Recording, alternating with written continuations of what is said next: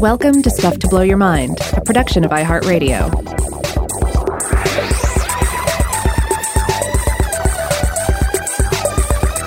Hey, welcome to Stuff to Blow Your Mind. This is Robert Lamb. And this is Joe McCormick, and we're back with part two of our series on tears. We figured out by today this is definitely going to be at least three parts because there's just so much. There, you know, the, the tears make an ocean, and and uh, and they don't stop coming. So so there will be at least one more. yeah, there's really there's almost too much. Uh, because sometimes we look into things and we're like, okay, well, what is the what's the mythological ramifications of this? Uh, are there any treatments of this in mythology or religion? And with something like tears, the answer is is yes.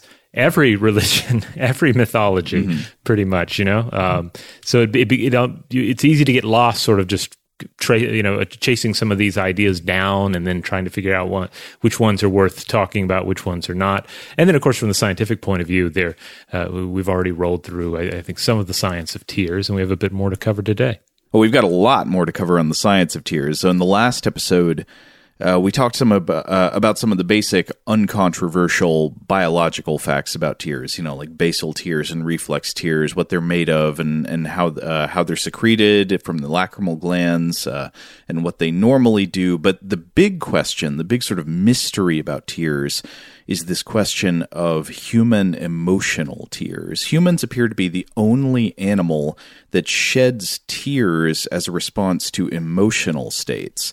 And so, one of the huge questions is why? What is the biological purpose, and thus, what is the evolutionary justification unique to our species? Of liquid coming out of your eyes in response to feeling emotions as we talked about in the last episode, uh, you know, because this is not a settled question, there are just there are tons of uh, hypotheses that have been put forward over the years. We talked in the last episode about several very unlikely ones. For example, uh, tears being a byproduct of an alleged aquatic ape past for human beings. Uh, this is almost certainly not correct because we, we don't put much stock in the aquatic ape hypothesis. Another one is this idea that maybe tears are somehow derived from a conditioned response of our ancient ancestors to getting smoke in their eyes at funeral pyres after they started controlling fire. Uh, there are several reasons we talked about in the last episode why that, that's probably not correct either. So, over the next couple of episodes, we're going to be exploring a bunch more of the existing hypotheses about the evolutionary purpose of emotional tears. And I think you can sort these into three broad categories. Uh, the first being there, there is no purpose, maybe they're just some kind of byproduct. The second being the purpose is intrapersonal, meaning internal to the body of the person who's crying. And then the third would be that the purpose is interpersonal, meaning that tears serve some kind of external or relational function. Now, on the score of uh, no purpose explanations, here's a kind of surprising fact. Apparently, Charles Darwin actually believed that emotional tears served no purpose of their own, but rather were a byproduct of other purposeful adaptations, uh, notably facial expressions and vocal expressions. In his 1872 book, The Expression of Emotions in Man and Animals, uh, Darwin wrote, quote, the shedding of tears appears to have originated through reflex action from the spasmodic contraction of the eyelids, together perhaps with the eyeballs becoming gorged with blood during the act of screaming. Therefore, weeping probably came on rather late in the line of our descent, and this conclusion agrees with the fact that our nearest allies, the anthropomorphous apes, do not weep. Uh, so the second observation there being that that the other apes that we're most closely related to, they do produce tears, of course, basal tears in their eyes and irritant tears, but they don't uh, produce emotional tears. So that observation is correct. But I, I, think Darwin's inference in the, in the first half of that paragraph there is almost definitely wrong. His idea is that well, when we get upset, we cry out with our voices and this makes like blood rush to the face because you're screaming and maybe all the blood sort of makes your eyes swell and then there are also uh, when you're upset there are facial muscle contractions like involuntary reflexive contractions of things like the eyelids and this just sort of squeezes tears out as an accidental byproduct I, I, I don't think I can go with Darwin on this one. This sounds really wrong.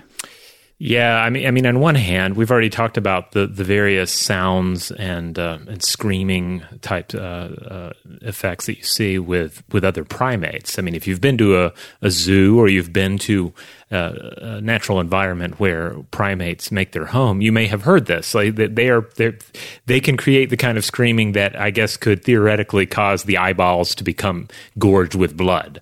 Uh, so yeah, that doesn't seem to have much weight to it.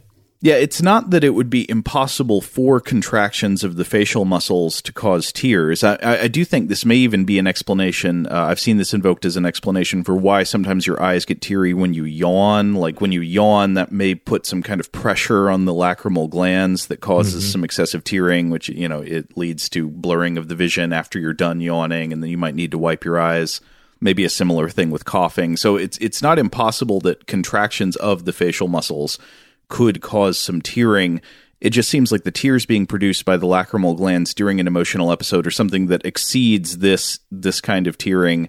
Um, and uh, and I, I, don't know. Uh, most researchers who focus on this area r- really do think that this is not a plausible explanation. It seems pretty clear that tears are a true adaptive trait that serve their own functions and function independently from just uh, the contractions of the facial muscles. Because another question would be like, well, okay, it, if this is true for humans, how come other like apes that we're closely related to don't also cry when they contract their facial muscles in, in emotional episodes? Yeah, yeah. Like I say, it seems like we just have we have more evidence to the contrary at this point. Yeah. So it seems like tears are probably purposeful, a true adaptive trait of some kind. So the next category would be well, maybe tears have some kind of intrapersonal purpose. They, they do something within the body, within the self.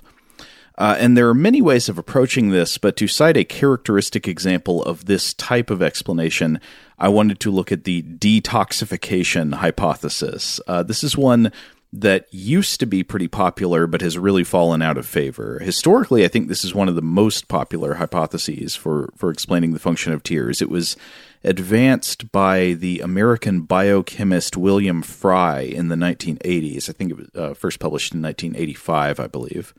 And Fry's reasoning went like this, okay? Uh, when humans are under stress, you're having some intense emotional, you know, bout of emotion there is a buildup of potentially toxic substances in the blood. So, you know, think about all the different uh, stress effects of stress you learn about. You know, when when you're really distressed, your your bloodstream floods with cortisol. You're you're freaked out. You can almost kind of like feel it moving through your body, or at least uh, maybe it's an illusion, but I feel like I can. Like when I'm having a stressful experience, there's almost a a somatic sensation of the the spreading of this kind of like uh, uh, uh, aggravating numbness. Mm-hmm. And Fry posited that when this happens, when your body fills up with all these uh, potentially uh, toxic contaminants or horm- stress hormones, things like that, the body cleanses these excess uh, contaminants by purging them through the tear response, with the lacrimal glands acting like kidneys do for the urinary system. So, under this hypothesis, you are you are peeing out your eyes when you are really stressed. Yeah, and I can I can understand why this idea, uh, you know, had had some support behind it because I mean, uh, on one level, yes, we can look to the kidneys and the urinary system, and we can see uh, we can see something like this. But to your point, the feeling of all of this welling up inside of us, and then the uh, what often feels like a release. And I have to stress though that when, when you get it, look at different accounts of weeping, and depending on the circumstances of the weeping, such as like solitary weeping versus public weeping, and then that's going to depend on the culture and the scenario in which it's taking place. Um, you do see a lot of accounts where people say, okay, I felt better after I wept, after, you know, all this built up and then was released. Uh, so we could under we could we can imagine where like looking at this idea of what the urinary system is doing, thinking about how we feel before and after an emotional outburst, uh, we could easily fall in line with thinking like, yeah, yeah, those that that, that was the to- the toxins building up in my body, and I am letting the toxins out. Weeping is just the body releasing the poison. Yeah, yeah. This is having a sort of like chemical read on the feeling of catharsis people uh, sometimes experience from weeping. Uh, now, uh, of course, I should say before I move on that this hypothesis does not have much support uh, among any modern tear response researchers I was reading. It seems like the evidence for it is not good. It has been strongly pushed back against. But like you're saying, it does have this intuitive appeal because there is a widespread belief in the healing power of tears. I actually I came across a stat that I found astounding. Uh, so I was reading an article in Time magazine by Mandy Oaklander from 2016 that was about it interviewed several different researchers who work on the subject of tears. And it cited uh, one analysis that looked at a bunch of articles about crying in the media over uh, a period of more than 100 years, so going way back and it found that 94% of them described crying as in some way good for the mind and body or and or described holding back tears as bad for the mind and body. And yet, despite this gut feeling that people seem to have, I mean, I feel this way too. It's it's a common belief. Uh, this this this gut feeling that tears bring catharsis and relief, and they heal you. They're good for you. They heal the mind and body. Uh, evidence for this is apparently pretty scarce on the ground. The same article by Oaklander in Time cites a, a, researcher named Jonathan Rottenberg, who's a professor of psychology at the University of South Florida, uh, who studies emotion and has done work with tears. And Rottenberg says that these claims about the healing power of of tears are basically a fable. There's just not much evidence that crying has strong, measurable benefits to health, mental or physical, or that it predictably brings relief or catharsis. I mean, obviously, it does bring a feeling of relief sometimes. I think we all know that from experience, but maybe not as consistently as we tend to infer. Yeah, one example, because some some of us might be, you know, you might wonder, well, okay, what's an example of tears not having a beneficial effect? Uh, one example was brought up. I think this was in Holy Tears.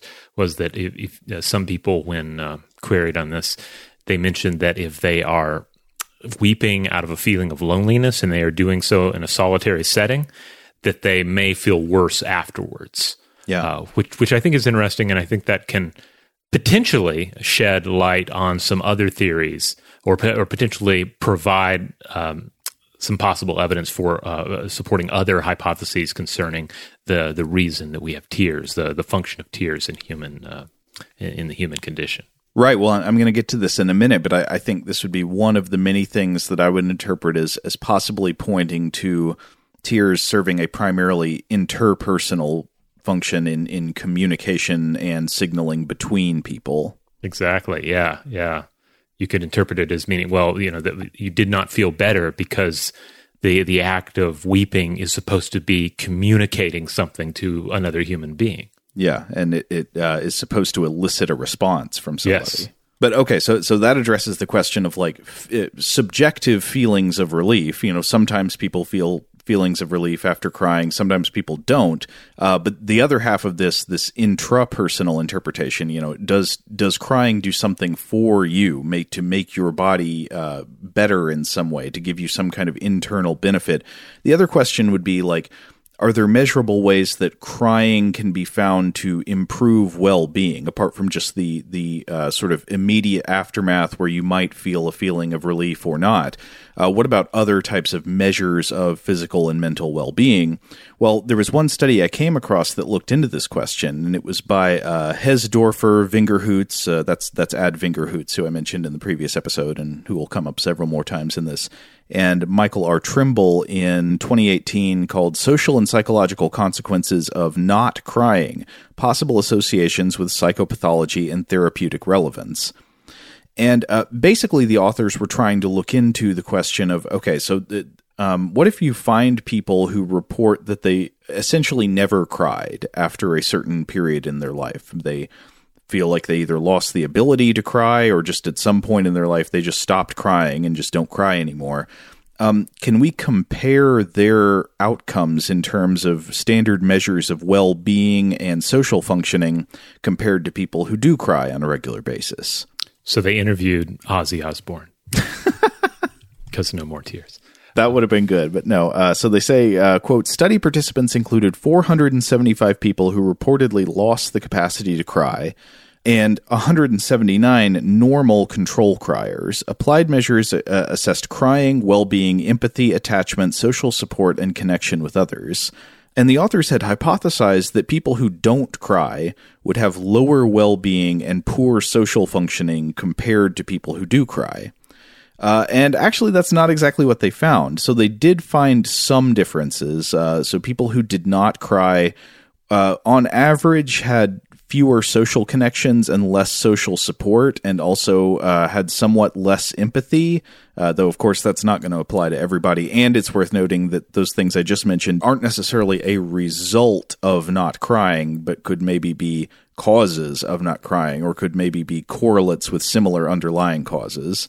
Um, but what they did, uh, what they did not find was indications of lower well-being. In ter- it actually found that uh, people who cry and people who don't cry were about the same in terms of, of psychological measures of well-being. So, you know, no more measurable depression, anxiety, and so forth.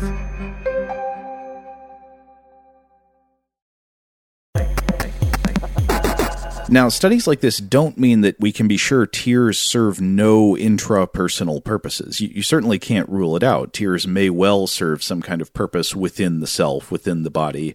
But personally, I've become pretty well convinced while researching for these episodes that the primary adaptive purpose of emotional tears is interpersonal, meaning it's external, it's social and relational and that tears are primarily for communicating something to and affecting the behavior of other members of our species, other people. Yeah, I, I, after reading through Holy Tears, I, I also feel like this is a very strong hypothesis uh, in how they discuss the role of tears and religious rites and rituals. But but one area that I do have questions about would be uh, the weeping during media, um, mm-hmm. like during a film or something. You know, uh, I wonder if that is the same. Like when we weep during motion pictures, is that a communal experience or is that a personal experience? Uh, are we actually trying to communicate something to other people viewing the film? Oh well, I mean, it wouldn't have to be. Uh, it wouldn't have to be intentional on your part. I mean, weeping mm-hmm. is often involuntary. It's usually involuntary. So, weeping at a movie, I think, could very well be not something you're trying to do because you are intentionally communicating with, say, the movie or with other people you're watching the movie with, but instead, it's a standard kind of response to um, empathetic connection with drama you are seeing unfold and and your brain can't really tell the difference between drama in media versus drama that would be going on with people in your life.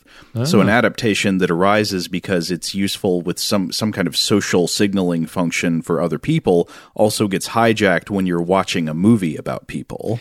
That's true. So basically, what we're talking about here would be it, it's like the old example of the train coming at the screen and early moviegoers like freaking out, like ah, the the the train is approaching. You jump because it is uh it is something that it is stimuli that should cause you to jump and run away. But the tearful scene, the emotional uh, scene in a in a motion picture, that is something that is uh, that is more subtle, and we're just going to respond to it as if it is something that we should perhaps communally be responding to. Yeah, I think the same way that a, a, scary movie partially simulates the feeling of real danger, or that a romantic movie can uh, cause some kind of romantic arousal. I mean, it's all like uh, th- there's a vicarious uh, uh, interaction with what's going on in the media as if it were taking place in real life. Uh, for a moment, I'd like to come back to something we were talking about earlier the um, uh, the the hypothesis that there is a purging of toxins going on uh, during weeping, uh, because this reminds me of another topic we've discussed in the show before sweating. Uh, you also see some of this um, some of this line of thinking uh, being employed with sweating, sometimes with exercise, but I've seen it particularly with with sauna traditions. Uh, why do people feel better after a sauna? What is a sauna doing? And you do see this. Sometimes there is this argument. Well, when you're sweating, you're uh, in the sauna, you're releasing toxins. Mm. But if, if memory serves, the situation is though when you look at like how much is shed via sweating versus how much is truly shed via urination, um, there's just a, a huge uh, gulf between those numbers. Uh, yeah. So it, it, doesn't really match up, but it, but it becomes difficult to untangle uh, this knot, you know, concerning how much is purged via sweating, how much is how much would need to be purged to make a meaningful impact on your physiology, and how much we feel or believe we have purged having gone through the experience. Uh, yeah, it's funny. I'm also skeptical of the idea that this is why people feel a relief in, in, after sweating or being in the sauna. I would expect probably it has more to do with I don't know the the pleasurable hormones that people get after you know exercise or or something like that. Maybe uh, endorphins or something of that nature. Mm-hmm. Um, I, I, don't know. I'm just spitballing there, but uh, but yeah, I would be skeptical of that. And it's funny that what you say is. Um, parallel to some arguments that are made against the detoxification hypothesis of tears, because uh, much like with your sweating example, there's probably just not enough of the stuff in the tears to really make a major difference in the body. Yeah, but but but in the next episode, I think we're going to get more into the direct formulations of some of the the main contending hypotheses for for explaining the biological evolution of tears. Uh, that that'll be more in the next episode. But I did want to talk about some some broad observations in the idea of tears as an external or interpersonal uh, adaptation, something that is that serves a relational function. And one piece of evidence that seemed somewhat convincing to me that tears serve an external and communicative purpose is that people just automatically, when they observe tears, interpret them as conveying information about the emotional states of the person who's crying. And it's not just that you look at a person who's who's uh, crying and you say that person is sad the tears themselves seem to convey very important information. And this was illustrated in some research I was reading about in a 2010 NPR article by Allison Aubrey called Teary Eyed Evolution Crying Serves a Purpose. And this featured an interview with a researcher named Randolph Cornelius, who was a professor of psychology at Vassar College. Uh, and I'm citing this research in particular because it came with what I thought was a very useful visual aid. Um, so, so Cornelius, the psychologist, he, he, he is arguing that tears are useful because they convey information. And his research did something pretty clever. It took photographs of people who were crying and then digitally manipulated them to remove the tears. So you'd have the same face with the same expression when the person is crying, except without any tears visible in the eyes or on the cheeks. And what the study found is that uh, people rated the same faces without tears as much more ambiguous. Uh, people consistently interpret tearful faces as sad, and they interpret them as having stronger emotional value. But people have a lot more difficulty inferring the feelings of the, those same faces without the tears. And so, uh, to quote from Cornelius, as, as cited in this article, he says, "quote Tears also narrow the range of emotions people think the models are experiencing. Tearful people are mostly seen as experiencing emotions in the sadness family: sadness, grief, mourning, and so forth." And Rob, I really once I looked at these images, it it really hit home for me because yeah, so it it'll have two faces side by side one is a crying face, and the other is the same exact face but photoshopped to have the tears removed. And the the faces without tears, whereas the, there's like one in the middle of a man crying with tears rolling down his cheeks, and he looks very sad. And in the picture right next to him without the tears, the same expression looks possibly kind of like smug or defiant.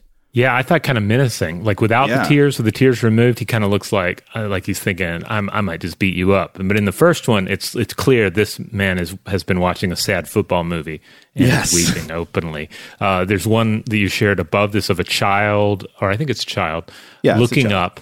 Um, and with the tears are removed, it seems like they're perhaps just looking at a bird flying through the air. But with the tears, it's like they are looking up at a crucifixion yeah, yeah, the same face without the tears could be interpreted as kind of like um I, don't know, maybe concerned, but also displaying a possibly creepy kind of interest in something.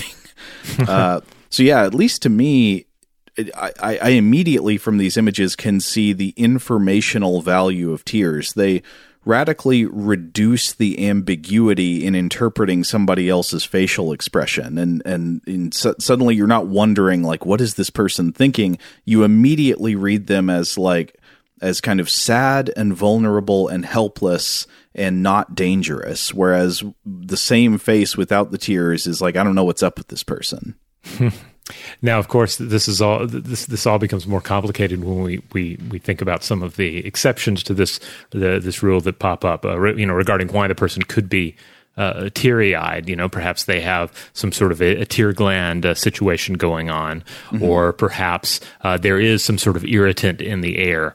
Um, something of that nature. Uh, perhaps their their sinuses are uh, are bothering them, or they just yawned.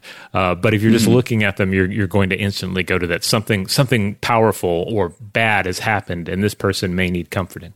You know, this got me thinking about um, a- another way that tears might work. This is not something that I found uh, advocated in in any research, though somebody might have put this forward, and I haven't read about it yet. Um, but this would be uh, the idea that what if tears are useful as an honest signal of emotions uh, that could have evolved as a response to the evolution of deceit? Hmm. So, uh, so so what I'm imagining here is, you know, humans are, are complex social animals managing complex social relationships, and human brains are complex enough that humans can lie about what they feel and they can lie about who and what they care about. But because tears are difficult to fake, I wonder if maybe tears evolved as an honest signal of our true motivating feelings, who and what we actually care about and how we feel about things. And thus, I wonder if possibly in that way they could be adaptive because they make us more trustworthy. A person who cries about something is less likely to be lying about what their feelings about that thing are.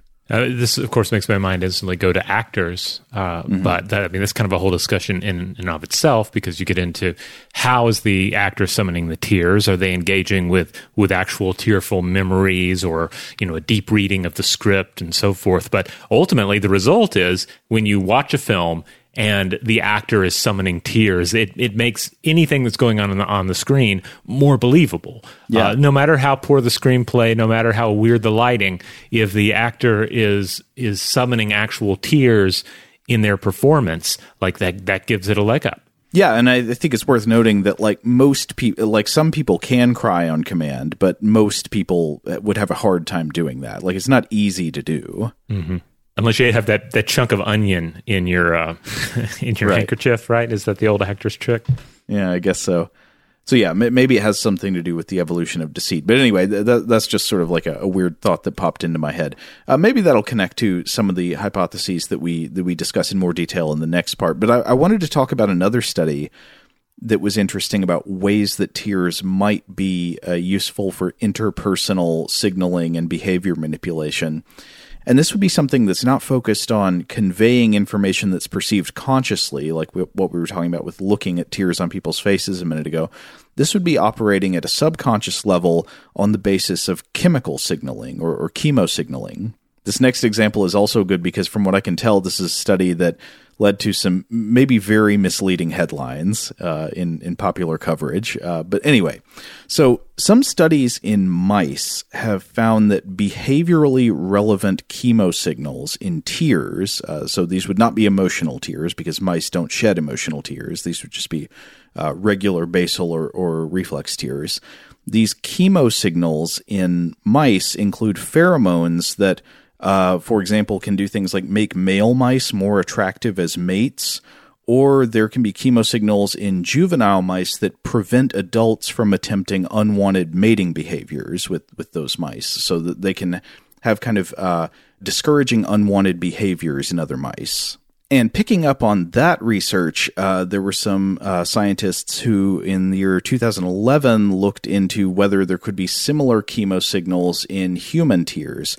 And so this led to a study by uh, Shani Gelstein et al., published in Science, called Human Tears Contain a Chemo Signal. Now, I want to be clear that I, am often kind of skeptical about, uh, I, am not quite sure why this is, but I think maybe because uh, th- there have been a few studies along these lines that have later uh, turned out to be not well founded. But uh, I'm kind of skeptical about studies finding big macro behavioral effects of imperceptible smells and stuff in humans. So I would definitely want this verified by a good bit of independent replication. But if this the finding of the study is correct, what it found is that emotional tears in humans tend to contain uh, chemicals that change the behavior of adults, especially adult men, possibly making them less aggressive and less likely to experience sexual arousal, maybe making them more likely to, say, uh, provide care behaviors.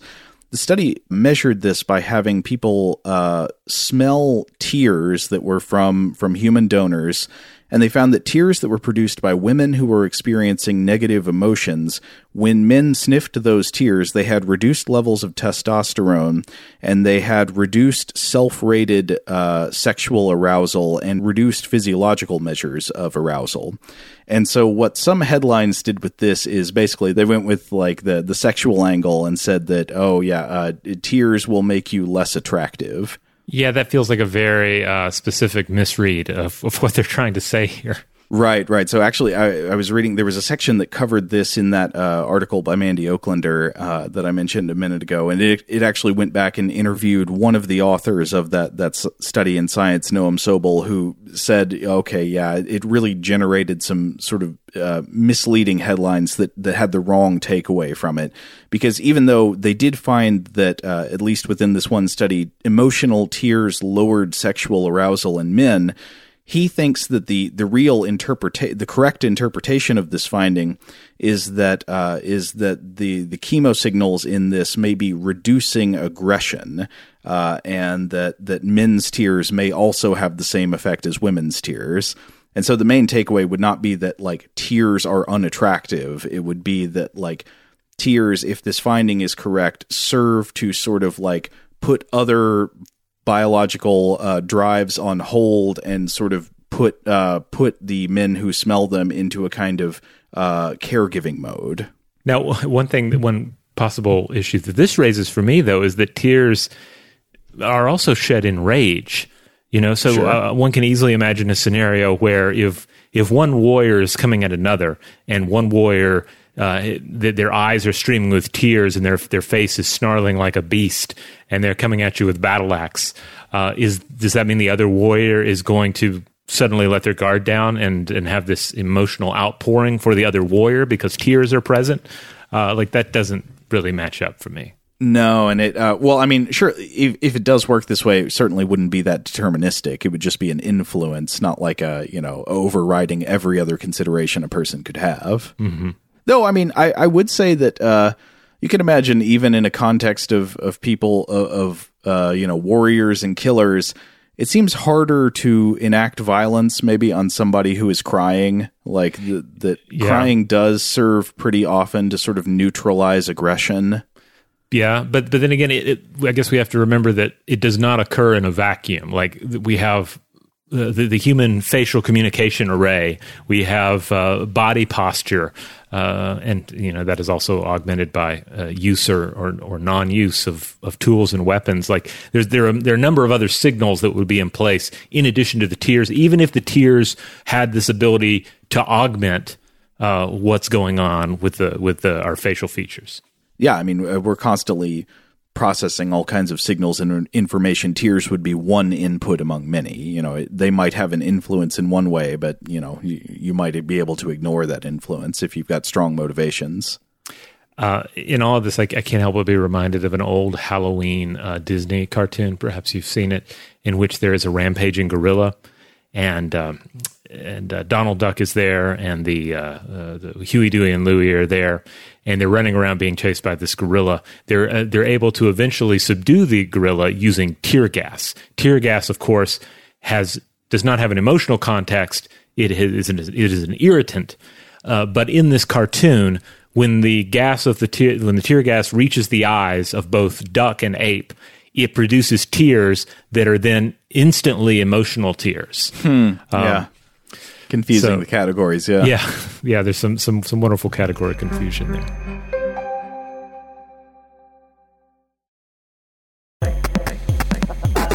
So anyway, I, I, am not sure what I think about the idea of tears as chemo signals, though I do feel pretty well convinced that they're some kind of signal, and it might be a signal of the more uh, the more straightforward kind that we were talking about before, where observing them has some pretty reliable cognitive effects. People see the tears and react in a certain way, and and there are some indications also that um, that tears may be uh, emotional tears may be specially designed to be seen.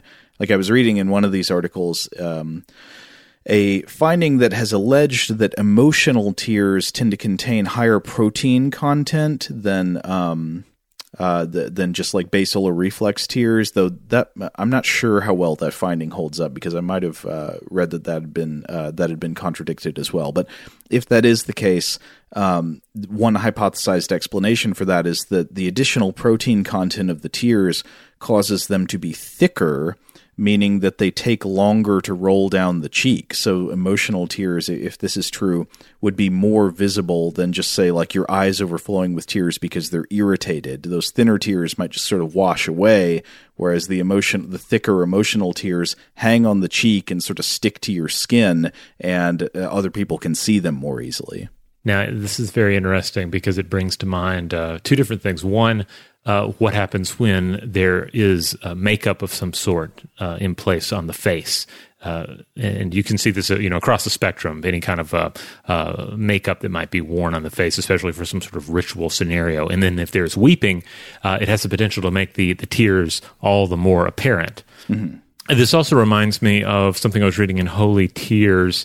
Apparently, there have been accounts of, um, of, of there are various accounts of weeping blood um, mm-hmm. uh, in, in, in cultures, and there was uh, there's this possibility that there uh, there are some mourners that have been reported uh, to have uh, engaged in rituals in ancient Turkey where they would score their faces.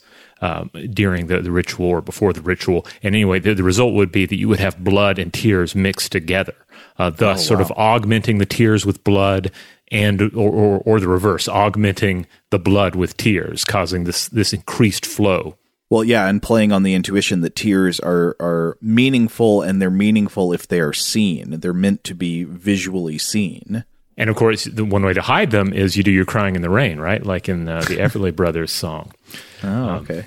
You know, there's one observation uh, that I came across that struck me as really interesting. This was not from a scientific study. I actually just uh, heard this in a video I was watching. So Vox has a, a video um, series called "Glad You Asked" that's hosted by somebody uh, somebody named Joss Fong, and they had an episode on tears. And there was a part in the episode where somebody observed that tears are the only body fluid that doesn't tend to gross other people out and that struck me as really interesting. Uh, so the idea of getting somebody else's urine or feces, blood, sweat, spit, mucus, etc., any of that, getting any of that on you, most of the time people would find all of these options disgusting.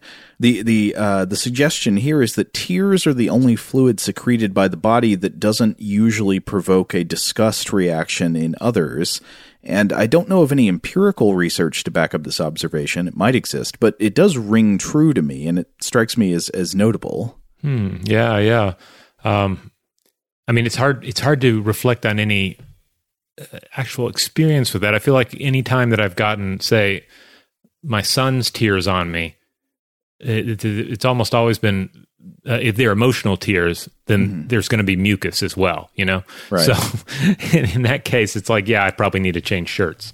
Uh, but but but it, once it, you're a parent, you get all kinds of fluids on you, and that just I, I think you know.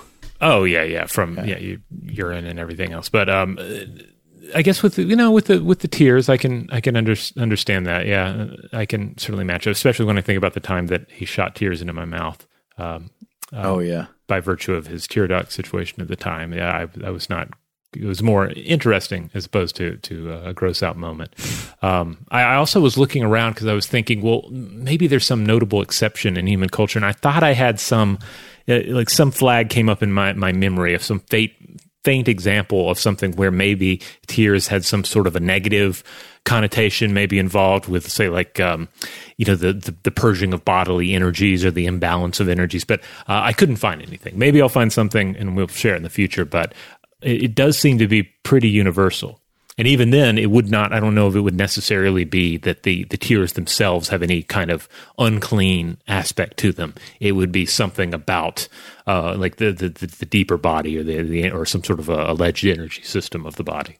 In the same way where if, if you if you might and, and i'm not saying this is fair but if you were judgmental of somebody for crying during space jam um, an adult crying during Space Jam, you might you might well argue that this that they shouldn't have done so, uh, or that they didn't have proper emotional reason to do so. But you wouldn't think anything less of the actual substance of their tears. Like keep those Space Jam tears away from me.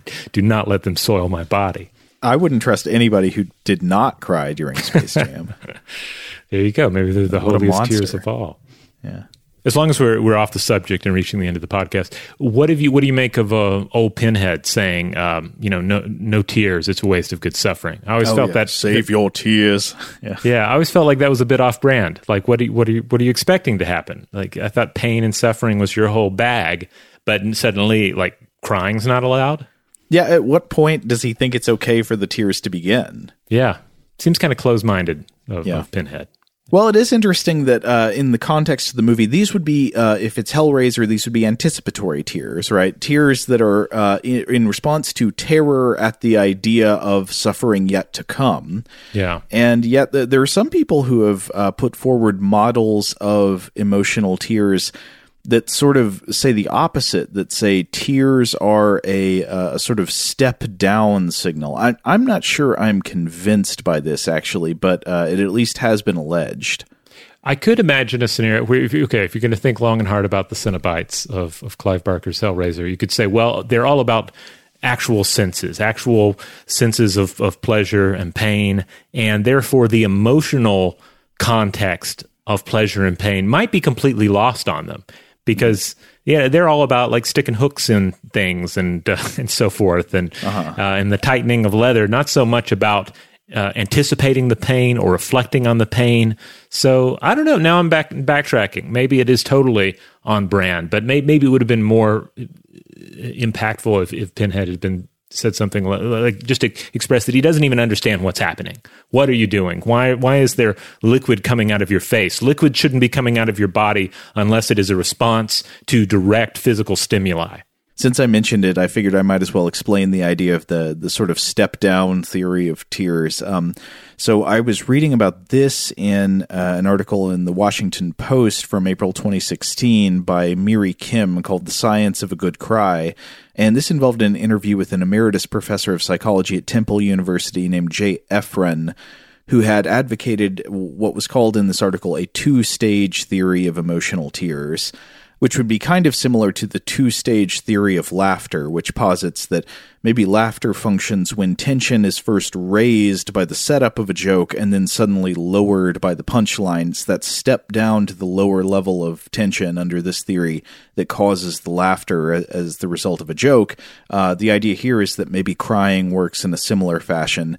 Uh, so I want to read a quote from this article that's explaining Efran's view here. Uh, quote, uh, people experience a crying fit when something happens to first spark high anxiety or distress, followed by a moment of recalibration or release. For instance, a child that loses his mother at the grocery store begins by frantically searching for her, getting more and more worried as he scans the aisles. Suddenly, he hears her call his name from behind, sees her comforting face, and promptly bursts into tears and uh, and uh, it goes on to explain how this could maybe also work for things that appear to be tears of joy. Um, maybe like while you're planning a wedding for your child, you know, there there's sort of a, a high anxiety, high stress uh, preparation stage, but then during the ceremony itself, it's kind of like everything is culminated, and then there's a release of tension, and then you cry. Uh, so according to this this hypothesis here, emotional tears would occur not really at the onset of distress, but at the onset of relief from distress. I'm not sure how convinced I am by this. I'm not sure how it, well it lines up with actual instances of crying, but it does seem to be somewhat corroborated, at least by um, what parts of the uh, nervous system seem to be activated. Like uh, crying does seem to be more associated with activation of the parasympathetic nervous system as opposed to the sympathetic nervous system. So the sympathetic nervous system is what's usually associated with high stress conditions, fight or flight, goosebumps, all that kind of thing.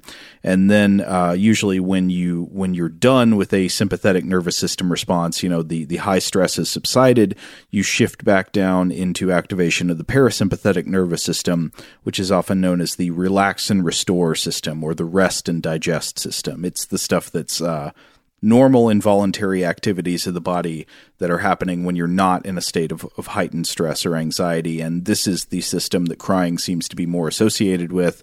Uh, so, so that would be an interesting indication in favor of this this two stage uh, uh, emotional tear theory, but still, I'm not sure how correctly the theory rings just with experience of when crying happens and how it happens. Yeah, I mean, it just it becomes so complex when you start trying to tease apart, uh, you know, uh, emotional and physical responses to, um, you know, often, you know, complex stimuli. That is, you know, just some the kind of thing that you know, Pinhead's not going to understand. Right. It's, uh, it's just a, it's a it's a tangled knot of human emotion. Oh, we did, we did get set off on that whole thing by Pinhead, didn't we? We did, we did. All right. Well, on that note, we're going to go ahead and close out this part two of our look at tears. We are going to come back with part three, and uh, I'm, I'm, excited to get into some of the, the mythological and religious stuff a bit more in that one. Uh, but there will be a short gap. We have a, special interview episode uh, that we're excited about that's going to air Tuesday. And then the following Thursday, we should be back with Tears Part three. If all goes according to plan. Yeah. If it doesn't, that means something changed. Uh, there will be weeping and gnashing of teeth. Yes. Uh, we'll have to get into that. What, what's with all the teeth gnashing? I don't know. Uh, maybe we'll get into that in part three. What does gnashing mean? What is the like, what is it to gnash? To bite? To like grind your teeth? Grind? I always I was just imagining it, yeah, just kind of like weeping and just you know. Um, I don't know. So perhaps we should explore that. Maybe, maybe there, there's some legs to that question. Experts on gnashing, right in. Yeah. All right. Uh, if you want to check out other episodes of Stuff to Blow Your Mind, you'll find them all on the Stuff to Blow Your Mind podcast feed, which you can uh, find wherever you get your podcasts. We have core episodes on Tuesdays and Thursdays, Artifact on Wednesday, Listener Mail on Monday, Weird House Cinema on Friday. That's when we just uh, kick back and discuss a weird movie. And then on the weekend, we have a rerun of a core episode. Huge thanks, as always, to our excellent audio producer, Seth Nicholas Johnson. If you would like to get in touch with us with feedback on this episode or any other, to suggest a topic for the future, or just to say hello, you can email us at contact at stufftoblowyourmind.com. Stuff to Blow Your Mind is a production of iHeartRadio. For more podcasts from iHeartRadio, visit the iHeartRadio app, Apple Podcasts, or wherever you listen to your favorite shows.